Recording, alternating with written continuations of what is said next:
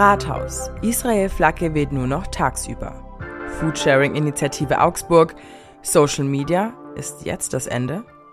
Guten Morgen, das hier ist der Nachrichtenwecker. Schön, dass ihr reinhört. Ich bin Tyra Webster und wir blicken jetzt am 24. Oktober auf alle Themen, die für und aus Augsburg wichtig sind. Wir sprechen aber auch über ein ganz übergeordnetes Thema, nämlich Social Media. Wie sieht da die Zukunft aus und was hat sich verändert? Mehr dazu von meinem Kollegen Jonathan Lindenmeier später in der Folge. Aber natürlich kommt jetzt erstmal Augsburg. Die Israel-Flagge am Augsburger Rathaus weht aus Sicherheitsgründen jetzt nur noch tagsüber. Für die Nacht hat sich die Stadt etwas anderes einfallen lassen. Denn zweimal hatten Täter die Israel-Fahne am Augsburger Rathaus vom Masten weggerissen, einmal wurde sogar versucht, die Flagge zu verbrennen. Ab sofort werden ab Einbruch der Dunkelheit deshalb die Fenster im ersten Stock des Verwaltungsgebäudes beleuchtet, und zwar in den Farben Israels in Blau und Weiß. Damit soll das Symbol der Solidarität angesichts des Angriffs auf Israel auch nachts aufrechterhalten werden, heißt es.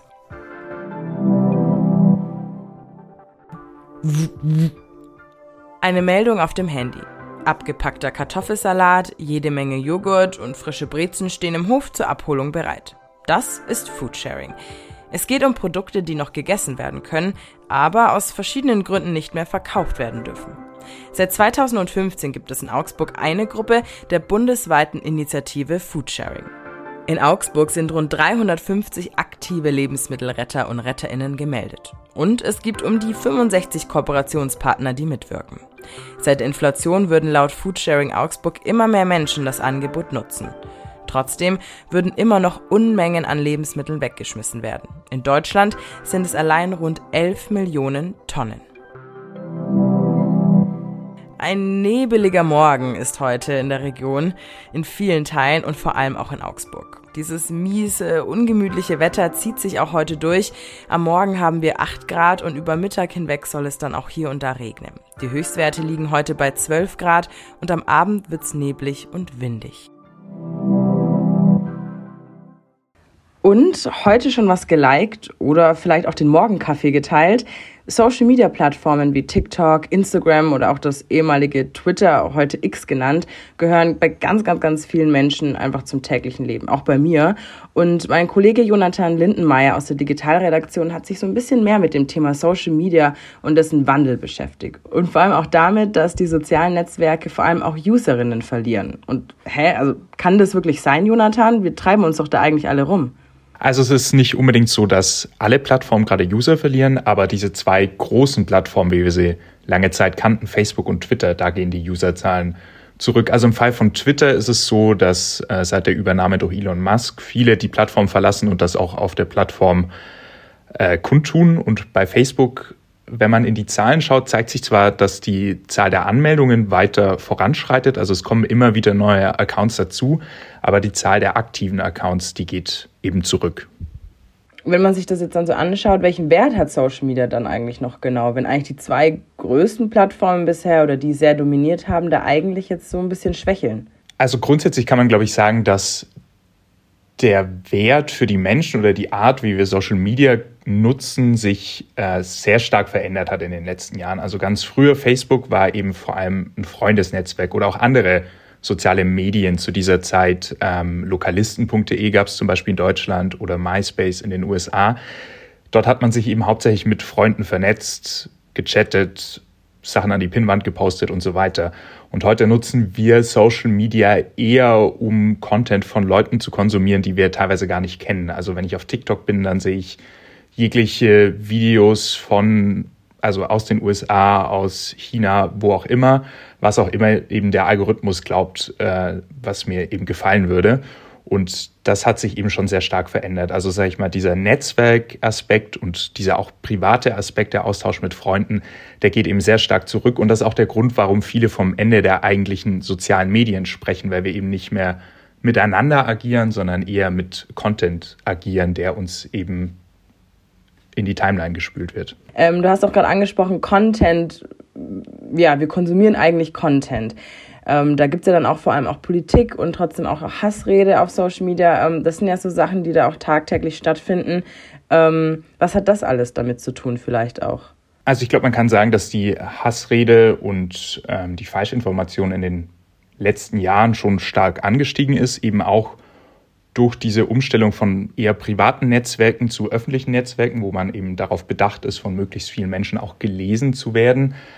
Ähm, und welche Auswirkungen das auch für die Netzwerke selbst haben kann oder für die sozialen Medien, das sieht man, glaube ich, heute sehr stark auf Twitter bzw. X. Also seit äh, Elon Musk das übernommen hat, nimmt die Hassrede sehr stark zu und das ist schon einer der Gründe, warum viele diese Plattform gerade verlassen und sich nach Alternativen umschauen, wie zum Beispiel Mastodon oder Blue Sky. Und was würdest du jetzt sagen oder was sagen auch Expertinnen, die sich da ähm, austauschen? Wohin geht denn die Entwicklung von Social Media, wenn es nicht mehr so auf Freundschaftsbasis ist, nicht mehr so sozial eigentlich? Das ist ein wichtiger Punkt, weil ich glaube schon, oder auch die Expertinnen, mit denen ich gesprochen habe, gehen schon davon aus, dass die Leute immer noch ein Bedürfnis danach haben, sich mit Freunden auf Social Media auszutauschen.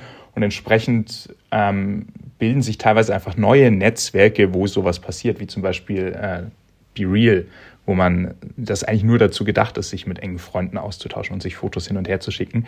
Ähm, insofern kann man, glaube ich, sagen, dass sich die Plattformlandschaft einfach diversifiziert, dass es mehr Plattformen für unterschiedliche Bedürfnisse gibt. Also wenn ich mich mit Freunden austauschen will, mache ich das vielleicht eher auf Snapchat und BeReal. Wenn ich mich an ein möglichst breites Publikum, zu einem möglichst breiten Publikum sprechen möchte, mache ich das auf Twitter. Wenn ich vielleicht eher zu einem kleineren Publikum, aber ähnlich wie auf Twitter schreiben möchte, dann bin ich eben auf Blue Sky und so weiter. Also ähm, je nach Bedürfnissen wähle ich mir die Plattform aus, auf die ich äh, gehe, um zu kommunizieren.